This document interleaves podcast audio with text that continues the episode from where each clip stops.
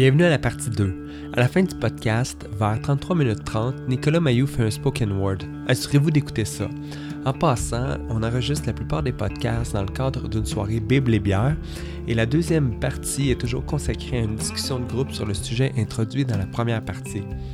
On espère vraiment offrir un espace pour questionner, critiquer, donner son opinion sur ses idées théologiques et philosophiques. Pour ceux et celles qui ne sont pas là, on serait vraiment content de connaître vos commentaires. Vous pouvez nous dire ce que vous en pensez en allant sur théophile.xyz ou sur notre page Facebook. Le pari, en fait, c'est que je trouve autant totalement vrai. La manière qu'il est présenté, c'est vrai. J'ai tout à perdre, j'ai tout à perdre à ne pas croire en Dieu. Mais pourtant, de croire en Dieu pour une raison comme ça, c'est totalement c'est totalement absurde. Je veux dire, si je veux croire en Dieu, je vais pas faire les choses parce que hey, c'est ce qui rapporterait le plus. Je vais croire en Dieu parce que c'est ma croyance la plus profonde.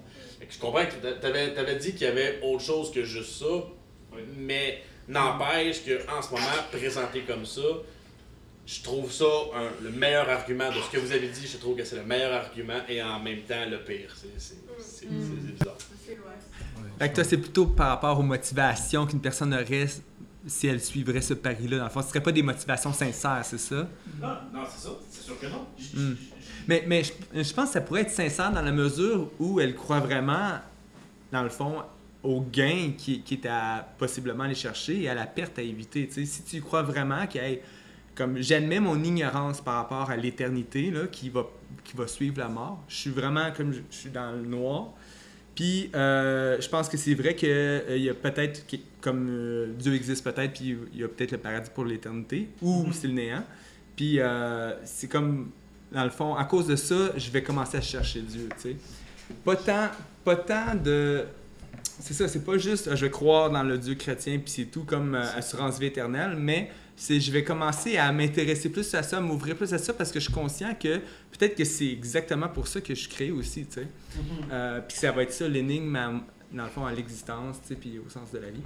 Fait que, mais je comprends la critique, mais en même temps, je me dis, si une personne croit vraiment qu'elle ne sait pas ce qu'il y a après la mort, il peut y avoir un élément de sincérité qui déclenche une quête réelle aussi.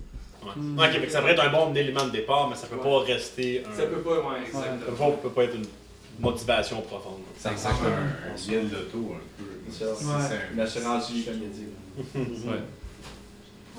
Sauf, que ça peut, ça peut être suffisant justement pour que quelqu'un qui pense que la chose n'est pas rationnelle, de lui faire réfléchir dans ce sens-là que ne pas, ne, pas être conscient de sur quoi tu paries ta vie, c'est pas très rationnel non plus. Dans le fond, c'est pas. Moi, j'ai l'impression que ça nous ramène à juste se dire pas seulement plus nous en tant que postmodernistes, que pourquoi est-ce qu'on dirait qu'on s'en fout de Dieu? Parce que si on, y pense vraiment, que tout le monde ici se ferait offrir l'éternité ce soir, il n'y a pas une personne de nous qui se dirait non, en quelque part. Puis t'as beau dire que la vie c'est de la merde, ça reste à quelque part. T'as juste à prendre deux secondes pour regarder autour de toi puis laisser ton âme, ton âme s'épanouir pour réaliser qu'il y a bien plus de vie puis que de mort. Puis qu'en fond, on voudrait toute l'éternité. Si on veut donc tous l'éternité, pourquoi, dans le fond, on, on se bat réellement contre cela? Fait que ce pari Pascal-là, c'est un petit peu ce qui vient juste déclencher cet aspect-là pourquoi est-ce que tu prendras même pas le temps non plus de vouloir rechercher peut-être cette quête spirituelle-là que ton âme semble être aspirée, tu sais. Euh, pour revenir sur ce que tu disais tantôt, qu'on cherche tous à s'épanouir, tu sais, il y a plus de vie que de mort. Euh, Blaise Pascal, il dit que tous recherchent le bonheur, et même la personne qui va se suicider euh, va le faire parce qu'elle pense qu'ultimement, elle va être mieux, entre guillemets, morte que vivante si elle a des problèmes tellement grands qu'elle est rendue là, tu sais. Puis, euh, fait que dans le fond, euh, c'est comme pour revenir au, pari, tu sais. Euh, on a tous cette inclinaison vers le bien-être, le désir de, de, de vivre heureux. donc, c'est une prémisse, dans le fond, qui, qui, est assez solide pour le pari, là, je pense. Là, la, quête de la vie éternelle, dans le fond. Le vrai bien. Hmm. Ouais, c'est plus. Il y, a un côté où que peut-être vous pourriez développer sur le sentiment de perte le, côté où que, sans, sans qu'il y avait justement un bonheur précédent qu'on a perdu, je serais intéressé à, entendre euh, un peu c'est quoi son approfondissement là-dessus, parce que tu sais, aujourd'hui, euh, on, peut se dire, dans le fond, il y a bien des philosophes qui vont en arriver là, dans le côté matérialiste, de dire puisque il dans le fond. Dans le fond, c'est une illusion, cette quête-là, de, ce bonheur précédent-là. Qu'il cherche des mécanismes euh, intellectuels ou rationnels ou euh, de vie pour désamorcer ça, puis dire ta vie a commencé quand t'es né, puis a fini quand t'es mort. Il n'y a rien eu avant, puis il n'y a, il a rien après. On est extrêmement poussé à penser vers ça, mais qu'est-ce que Blaise Pascal va. euh, dans quoi qu'il pige pour euh, travailler ce sentiment-là de perte de bonheur? Moi, je dirais peut-être le fait que justement, euh, ce qu'il aime faire, Blaise Pascal, c'est montrer que les gens, au final, se basent sur quelque chose et ce quelque chose-là, ultimement, c'est nos, nos cinq sens. On, a confiance en nos cinq sens, on a confiance en la réalité que l'on voit et euh, notre interprétation, on y croit comme étant euh, réelle. Donc, la seule différence, c'est est-ce qu'on se positionne selon ceux qui croient savoir, qui croient qu'ils savent, ou ceux qui le savent, qu'ils croient, ce qui est différent.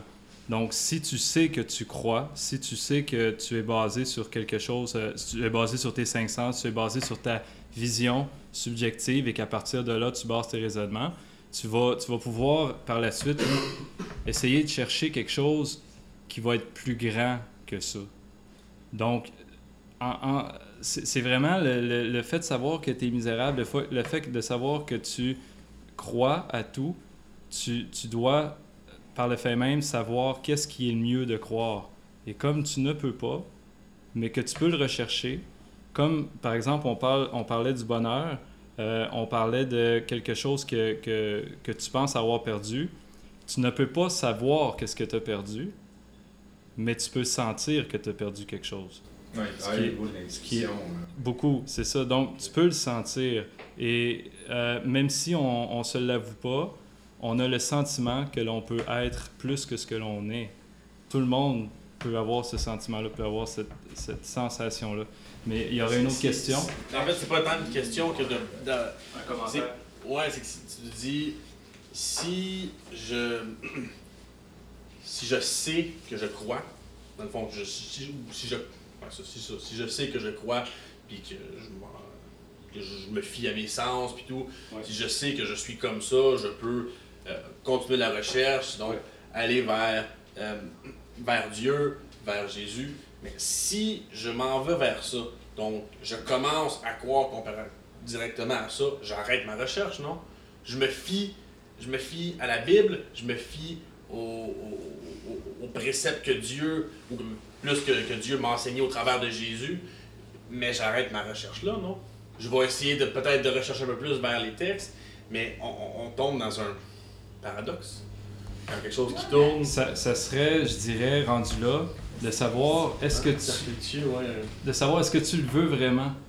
Est-ce que c'est vraiment ce que tu veux? Est-ce que tu es prêt à sacrifier tes désirs, euh, disons, naturels pour rechercher qu'est-ce qui est vraiment vrai, pour rechercher la vérité? Mais c'est quoi la vérité, en fait? C'est justement ça que tu cherches. Est-ce que tu es prêt à sacrifier tes désirs personnels pour Ouais. te mettre à la recherche de la vérité à laquelle que, que- que Mais tu ne connais pas? La minute que tu dis Que que tu ne la connais pas. vérité, tu la cherches plus. Si je dis je sais la vérité, Ouais. je la cherche plus. Donc, Mais c'est ça. la recherche qui est plus Mais C'est importante. la recherche, et si tu la recherches, c'est c'est la- Mais- c'est- c'est tout ce qui est chrétien qui, qui va dire ça dans la, dans la parole de Dieu. Si tu la recherches vraiment, la vérité, et Dieu va se révéler à toi, et c'est ça le mystère.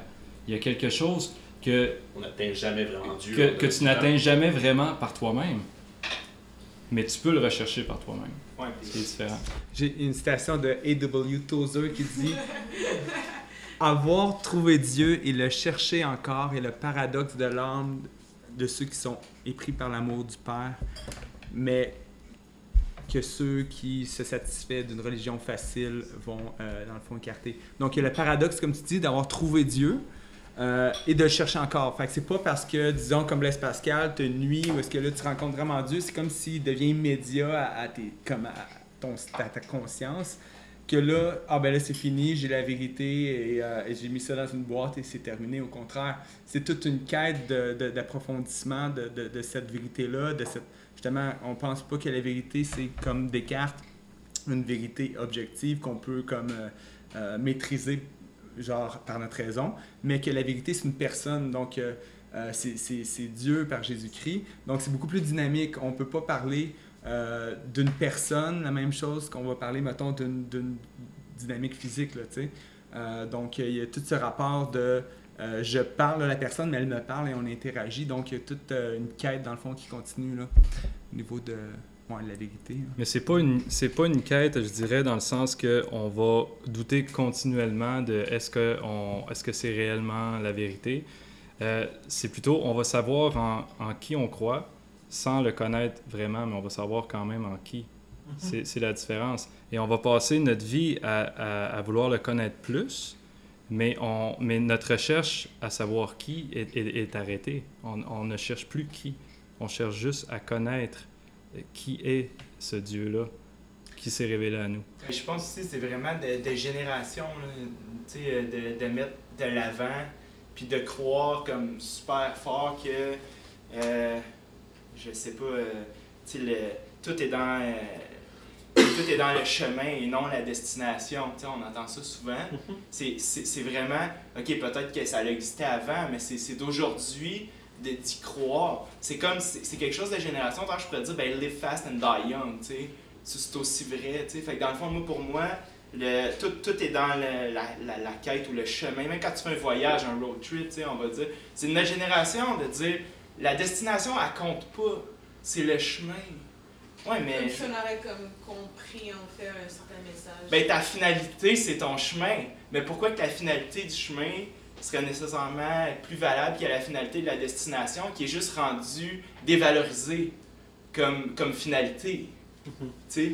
Pour moi, une vérité, c'est comme c'est pas absolu du tout. On pense que la vérité est absolue, mais elle change même au moment où je vous parle.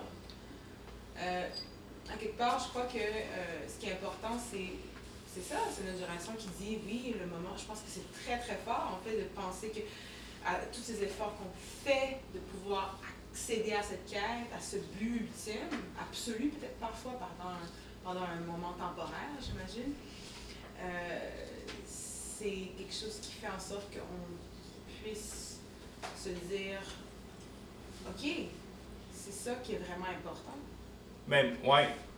On, on peut le voir de même. Moi, je faisais juste dire, dans le fond, que, avec ce que je disais, que dans le fond, cette, cette pensée-là était très contextualisée sur la ligne historique.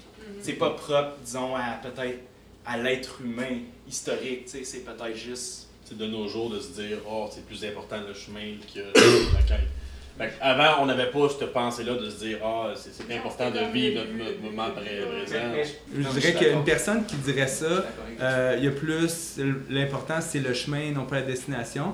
Blaise Pascal il dirait, ben là, t'es es, presque en train de nier ta, ta misère humaine. là. Ta destination, c'est la mort, puis tout ton chemin, là, il, il est carrément là, inutile, il est carrément...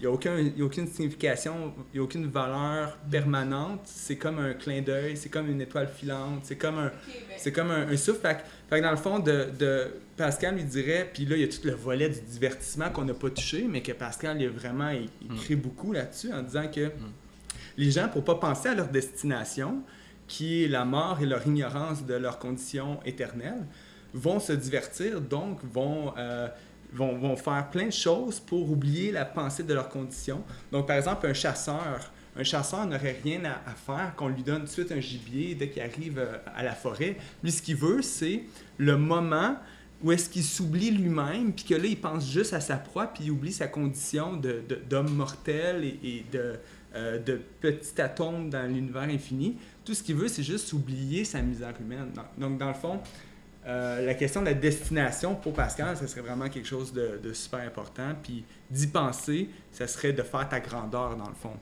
Euh, alors que de l'ignorer, ça serait comme un peu redoubler ta misère, qui est déjà assez évidente par l'infini de l'espace et du temps. Moi, je, je reviendrai sur le fait de. Je pense que la pire position, c'est justement le je m'en fous, qui, en fond, Pascal est en train de démontrer que tu devrais te préoccuper, peu importe que tu crois ou non dans dans- dans l'au-delà de, de, de- de ce que tu t'en vas, parce que ta vie, ton chemin va t'en dépendre de ta finalité au bout du compte.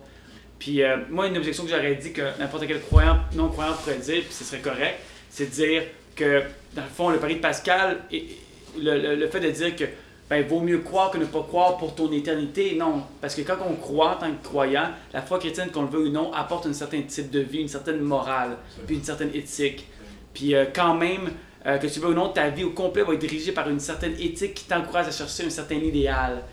Puis si t'es pas croyant, euh, c'est sûr que si croyant, ben, tu vas vivre un certain type de vie. Si non croyant, ben, tu peux en tant que tel faire un petit peu ce que tu veux. Puis tu peux vraiment prendre un, un- une éthique de vie utilitariste, hédoniste, qui est dans le fond le plaisir sensible total. Puis ça, tu t'abandonnes là-dedans. Personnellement, je- ah, tantôt j'y pensais, puis je me suis réfuté moi-même dans ma tête, parce que je me suis dit que, en fait, une éthique chrétienne veut t'amener à justement chercher ce- quand même un certain plaisir hédoniste, un certain idéal hédoniste euh, euh, euh, total. Puis euh, je pense qu'on pourrait contre-marquer puis se, se questionner sur quel est l'idéal, par exemple, au niveau du plaisir humain puis de la satisfaction humaine? Mais là, c'est un autre débat. Euh, je pense qu'une objection pourrait être que, dans le fond, ça- le pari de Pascal est quand même important.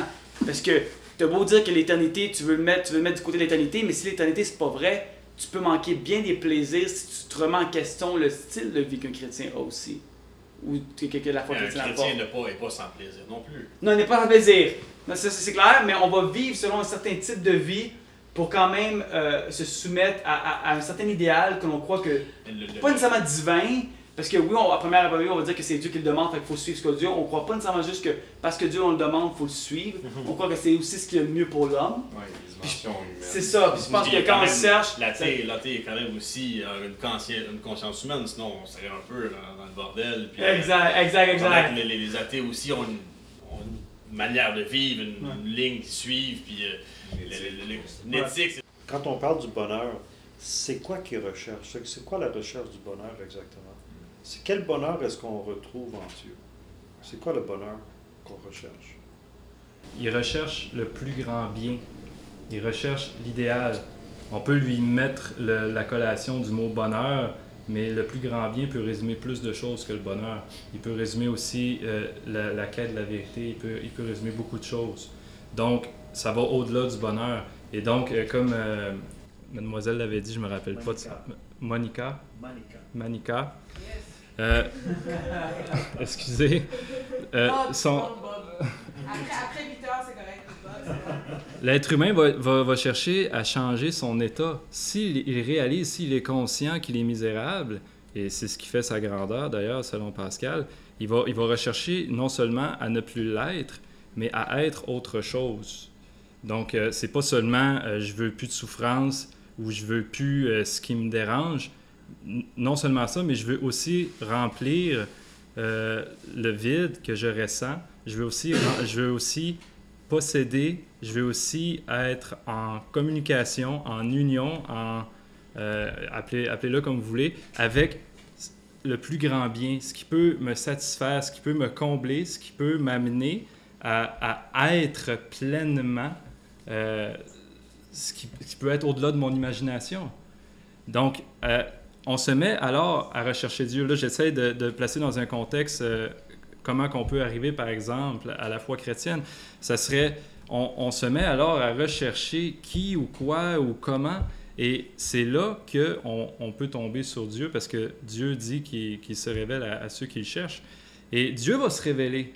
Et Dieu, quand il va se révéler, si notre cœur, on l'a disposé à vouloir le, reconnaître, si notre cœur est disposé à vraiment le rechercher, c'est-à-dire euh, pas seulement des sentiments pour satisfaire un besoin charnel ou un, désir du moment ou des choses égoïstes, si on le recherche humblement, sans, sans égoïsme, sans orgueil, Dieu va se révéler. Et quand Dieu va se révéler, est-ce que ça veut dire qu'on possède maintenant le plus grand bien?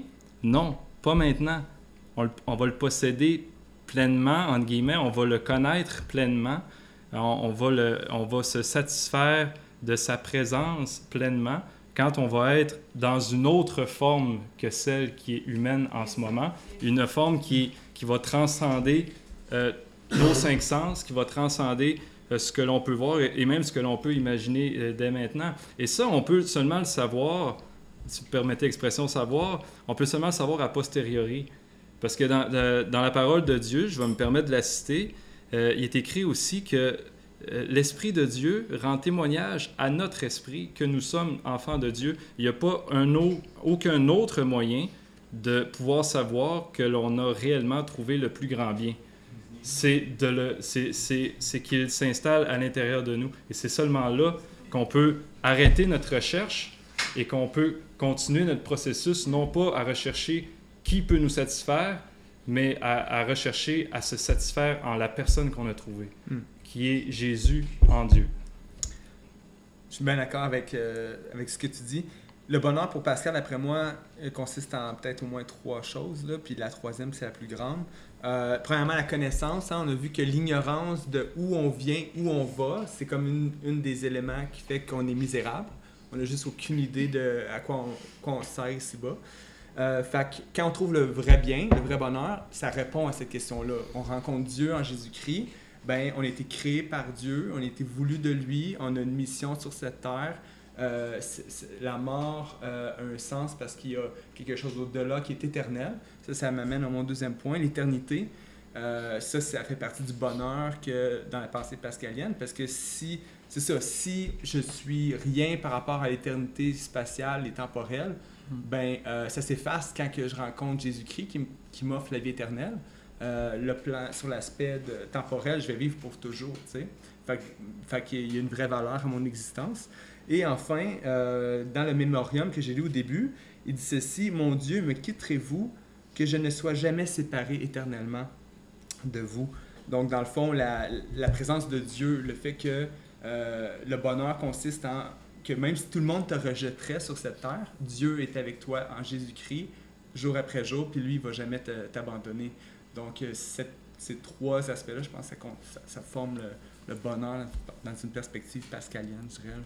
Donc, c'est c'est Dieu et la présence de Dieu qui est importante et non pas ce que Dieu peut nous donner euh, pour nous satisfaire dans cette vie. Euh, souvent, c'est ça, c'est de là que vient souvent la confusion dans la chrétienté moderne ou dans les super euh, euh, chrétiens américains, par exemple, où ils vont euh, prêcher que Dieu est là pour te donner ce que tu veux maintenant, et, satisfaire tous tes besoins que ce soit physique ou monétaire ou etc., pour te donner une certaine, euh, un certain bonheur sur cette terre. Que Dieu est là comme le magicien, quand il est là comme euh, le, le génie là, dans, dans- Ouais, ouais, dans la dans bouteille. ouais. C'est ça. Par exemple, toujours savoir qu'on a un Dieu qui va nous aider dans nos moments difficiles, c'est quand même un bon moment, c'est une bonne place où se raccrocher. C'est là que Absolument aussi. Oui. Ouais, ouais. aussi. Puis Blaise Pascal, il a eu une maladie à partir, je pense, de 18 ans, qui, qui, qui l'a suivi toute sa vie. Donc, il a connu vraiment la, euh, les difficultés importantes dans son corps. Puis, puis cette maladie-là, c'est ce qui l'a tué à 39 ans, donc très jeune. Donc, euh, il a vraiment souffert longtemps. Puis, il y a cette, cette idée que Dieu le supporte dans sa souffrance, c'est vraiment quelque chose d'important pour lui. Mais, mais moi, je mettrais le bémol ou, la nuance dans le fait que c'est vrai que c'est pas notre espérance n'est pas dans, sur cette terre, notre espérance n'est pas sur un bonheur terrestre. Ça ne nous empêche pas que en ce moment on vit cette vie-là, que en ce moment notre relation avec Dieu elle est réelle et notre vie sur la terre aussi elle l'est, Mm. et que et, et que on a des besoins et, et ça ne nous empêche pas de demander à Dieu d'interagir avec lui et, euh, et que lui nous réponde et, nous réponde pas seulement euh, euh, théoriquement ou de façon mystique, mais nous répondre aussi dans des actions, dans des choses que l'on peut voir et qu'on peut ressentir, expérimenter. Donc, c'est c'est une grosse différence, mais notre espérance, effectivement, n'est pas là. Notre espérance est ailleurs. C'est loin du health and wealth, Exactement. your word of faith et toutes ces choses-là. Name it and claim.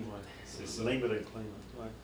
ça nous aide à cheminer peut-être dans notre foi parce qu'on est des êtres euh, euh, euh, charnels qui ont un corps, que- que- qui avons cinq sens et, et c'est seulement avec ces cinq sens-là qu'on peut interagir, mais c'est pas là qui est notre espérance. Mais ça reste toujours une carotte devant notre foi. Ça reste toujours un. et non, mais on s'entend. on- beaucoup des arguments qui ont été amenés de Paris. Euh, ça ici qu'on nous dit, je vais, je, je vais être un bon chrétien, je vais, je vais avoir la foi. Pas pour ce qui fondamentalement, moi, je crois en Dieu. Non, parce que je veux qu'éventuellement, je veux avoir accès au paradis ou à l'éternité ou qu'importe ce que vous le nommez. une supériorité. en je, je comprends que c'est c'est moins c'est moins direct, comme vous dites, que ah, je, vais, je vais croire en Dieu, puis Dieu va me donner de l'argent dans, dans deux semaines. Mais n'empêche que je, je crois en Dieu pour une carotte qui est devant moi, le paradis que je vais pouvoir atteindre éventuellement si je cours assez vite. Ouais, ouais. C'est, euh, je, puis, je- je trouve dans son argumentaire, tu dis bon, il, il est pas égoïste, mais je trouve dans, son, dans, dans sa manière, dans les points que vous m'avez présentés aujourd'hui, je trouve égoïste. Je, le trouve fondamentalement égoïste. dans- C'est sûr Ben, je pourrais comparer ça peut-être, euh, plusieurs l'ont déjà fait cette comparaison-là, mais je vais la faire. Euh, souvent dans la Bible, c'est comparé à une histoire d'amour, ok? C'est une histoire d'amour. Donc on peut, on, peut, on peut savoir que aimer, par exemple, serait la chose ultime. Et on peut la rechercher, mais tu ne peux pas le savoir sans l'expérimenter. Mais un coup que tu l'as trouvé, l'amour parfait, l'amour ultime, et que tu l'expérimentes, ce n'est plus, euh, ce n'est plus ce que, ce que tu veux retirer de l'amour qui te pousse à faire des actions envers la personne, mais c'est l'amour lui-même que tu lui portes et c'est différent. L'amour n'est plus égoïste et pointé envers toi, mais il est rendu désintéressé envers la personne. Donc, je pourrais le décrire comme ça. encore une fois la mèche, la flamèche. La, la flamèche, Ouais. mais c'est ça. La Mais flamèche, on ne peut pas l'obtenir, Hmm.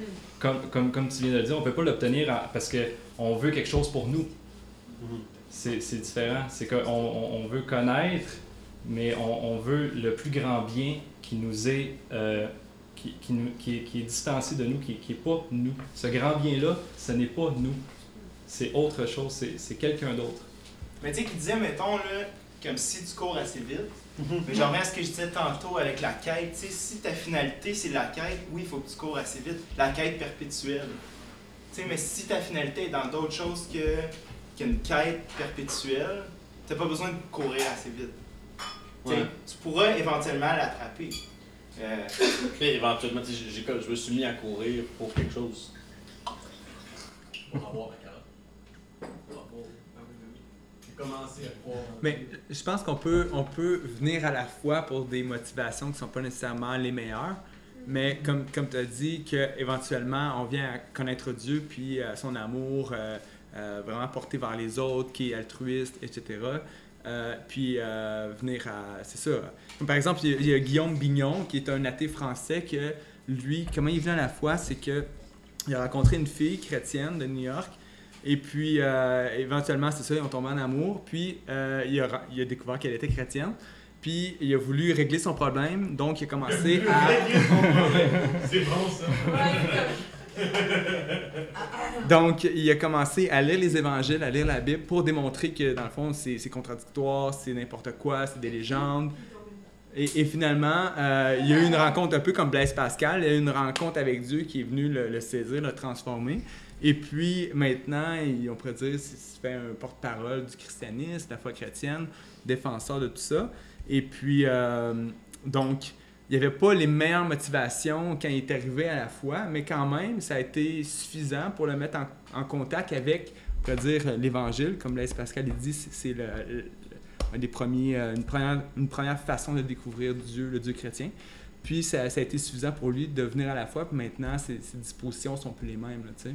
Sonny, c'est ce qu'il faut se rappeler quand même, c'est que c'est pas juste une question d'amour, c'est que dans le processus d'acceptation du Seigneur, c'est on commence par la repentance. C'est reconnaître qui on est. C'est c'est pas juste euh, l'amour comme tel. qui on est. Ben, qui on est par rapport à Dieu. Dieu nous a créés, euh, on a été éloignés de Dieu, on est des pécheurs, euh, et il faut reconnaître notre état et euh, qu'on a besoin de lui pour qu'il vienne à, à notre secours. Et si on ne reconnaît pas ça, c'est, c'est d'autres choses pour moi. Oui, donc dans le fond, ce serait de reconnaître une autre dimension de notre misère qui consiste à être, dans le fond, un agent de mal, si on veut, tu sais. Un agent de, dans le fond, qui fait juste, c'est ça, vivre selon ses propres désirs et puis euh, faire sa propre loi, l'imposer aux autres et puis... euh, Qui provient de l'égocentrisme, Les- finalement, toujours à la base. C'est ça. Donc, C'est le fait qu'on est centré sur nous. Il faut se décentrer de nous, donc reconnaître notre état, reconnaître qu'on ne peut rien à notre état, et, et- et on peut mettre beaucoup de mots là-dessus, l'orgueil, l'humilité, mais il reste que c'est ça, c'est l'égocentrisme. Si on se déconcentre de notre égocentrisme pour pouvoir se concentrer sur autre, chercher autre chose, on va trouver Dieu indéniablement. Et quand, et quand on ne trouvera pas Dieu, on va chercher Dieu. Et quand on va chercher Dieu, Dieu va se révéler à nous. Et c'est seulement là qu'on va pouvoir s'unir avec lui et, et, être dans, dans, un nouvel état. Changer notre état. C'est pas nous qui va le changer, c'est le fait de connaître Dieu, c'est le fait de, de rencontrer Dieu qui, va changer notre état. Mm-hmm. Philippe Sellier, dans, son livre, euh, justement, qui, euh, qui, introduit les textes de Blaise Pascal, dit ceci C'est en renonçant à l'idolâtrie de soi, à se faire le centre de tout, en s'ouvrant à la valeur fondamentale de l'amour, en s'unissant à un Dieu d'amour que chaque personne humaine peut accéder au bonheur durable. Donc, il y a cette idée de renoncer euh, ou se repentir de cet égocentrisme, puis d'admettre puis ses torts vis-à-vis de euh, Dieu, puis son idéal. Euh, concernant l'éthique, la, façon de bien conduire notre vie, puis dans le fond de, s'ouvrir à, à, lui, dans le fond, qu'on découvre le vrai bonheur. Donc, euh, ça vient un peu rejoindre euh, la question de la repentance. Renoncer à l'idolâtrie de soi. Si je peux me permettre, vous ne l'avez pas mentionné clairement, mais la question de quand Pascal parle de quelque chose que l'homme a perdu, dans une optique chrétienne, il fait mention du paradis perdu, le, jardin d'Éden. Oui. Je mets ça. Puis, il me semble avoir compris, je ne sais pas si vous l'avez mentionné clairement, mais pourquoi Pascal fixe sur la religion chrétienne, c'est qu'à son avis, c'est elle qui, qui règle cette contradiction-là apparente dans la, dans la, condition humaine. Euh, il parle de trois choses, il me semble. C'est créer à l'image de Dieu, la chute et l'incarnation de Jésus. C'est le résumé des, euh, qui viendrait faire le pont, comme tu as dit tantôt, entre ces contradictions-là. Ouais. C'est pas, pas un argument comme tel, on est plus dans, dans le domaine de, de l'anthropologie, on pourrait dire. C'est l'expérience et, et euh, c'est un, je ne sais pas encore utiliser le mot, c'est un argument de poids euh, qui pour lui l'a convaincu solidement, mais on n'est pas dans les termes de argumenter sur les preuves de est-ce que Jésus est ressuscité, par exemple? Ouais. non, on n'est pas dans ce registre-là. L'apologétique de Blaise Pascal, c'est plus une apologétique existentielle, bien que lui, il va pas employer ce terme-là, là, basé sur qu'est-ce que l'être humain, comment l'Évangile euh, éclaire la contradiction de la nature humaine. Euh, et euh, comment aussi Jésus-Christ vient aussi résoudre cette énigme-là, nous apprendre à l'éternel, puis à ce véritable bonheur qui est un bien durable. Donc, c'est pas, c'est pas du William and Craig. Il, a été, mal compris aussi, c'est ce que vous avez mentionné tantôt. oui. On en parlait tantôt aussi. on a peut-être mal compris sa pensée, on a critiqué des choses vraies, des choses fausses. C'est quand on se met à critiquer ses pensées de manière isolée que c'est là que les gens se trompent. Ils devraient les, critiquer, mais à travers l'ensemble de ce qu'il a dit. On peut critiquer n'importe quelle parole de n'importe qui quand on les prend hors contexte, puis tout le monde peut avoir la stupide.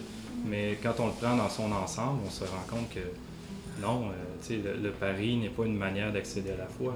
On se rend compte que le fait de reconnaître notre état misérable n'est pas le plus grand bien non plus.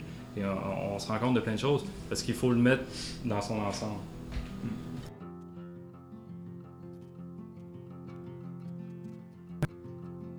Me voilà révélé et entériné. Me voilà me voilant les idées. Me voilà prenant les devants mais surveillant mes arrières. Me voilà entreprenant et à la fois sincère. Me voilà errant comme errent les perdus. Me voilà comme air comme jase les dépourvus. Me voilà incroyablement triste et abattu. Me voilà renouvelé et archiviste de compte rendu. Me voilà pompiste de soupe aux conceptions avortées. Me voilà tout autant sous-payé pour les mêmes raisons. Me voilà me fatiguant d'aborder les gens avec un me voilà me présentant. Mais comment m'annoncer autrement? Je ne puis tout de même pas commencer mon allocution sans une formulation. Me voilà comme vous m'aimez, me voilà comme vous aimez les gens. Trop cru ou trop cuit, sans entre un peu abruti, un peu érudit comme à la télé. Me voilà plus compliqué que je devrais ne l'être, plus entortillé que je ne devrais m'en trouver. Mais qu'est-ce que vous refuseriez pour le paraître si ce n'est qu'un peu de vérité, d'authenticité et d'amabilité? Me voilà comme vous m'aimez, me voilà comme vous aimez les gens, juste assez poli, juste assez désobligeant, juste assez en vie, juste assez mourant. Un peu environnementaliste, un peu mentaliste, un peu matérialiste, un peu en route pour l'hospice et surtout pseudo-spirituel, avec un credo juste assez rationnel. Me voilà comme vous m'aimez, me voilà comme vous aimez les gens. Les gens bien tempérés, les gens qui savent vous flatter. Les gens qui aiment voyager, les gens qui aiment tout ce qui est émergent. Les gens organisant un semblant de contre-culture d'envergure, quelque chose de puant, de la pourriture pour les ordures. Me voilà comme vous m'aimez, me voilà comme vous aimez les gens. Les gens wannabe savants qui accourent pour la bouillie au bout du jour, ces gens qui sont les premiers à décrier que nous sommes des produits de société. Les gens jugeant de ce qui est bien, beaucoup trop de bonheur, ces gens mettant leur cadran le matin pour semer le malheur. Ces gens toujours plus ingénieux à se liguer contre Dieu, à endurcir leur cœur, ces gens toujours plus orgueilleux à conspirer contre ceux qui sont leurs frères et sont leurs sœurs, toujours plus capricieux d'incarner ce qu'on pourrait appeler les nouveaux inquisiteurs. Me voilà comme vous m'aimez, me voilà comme vous aimez les gens.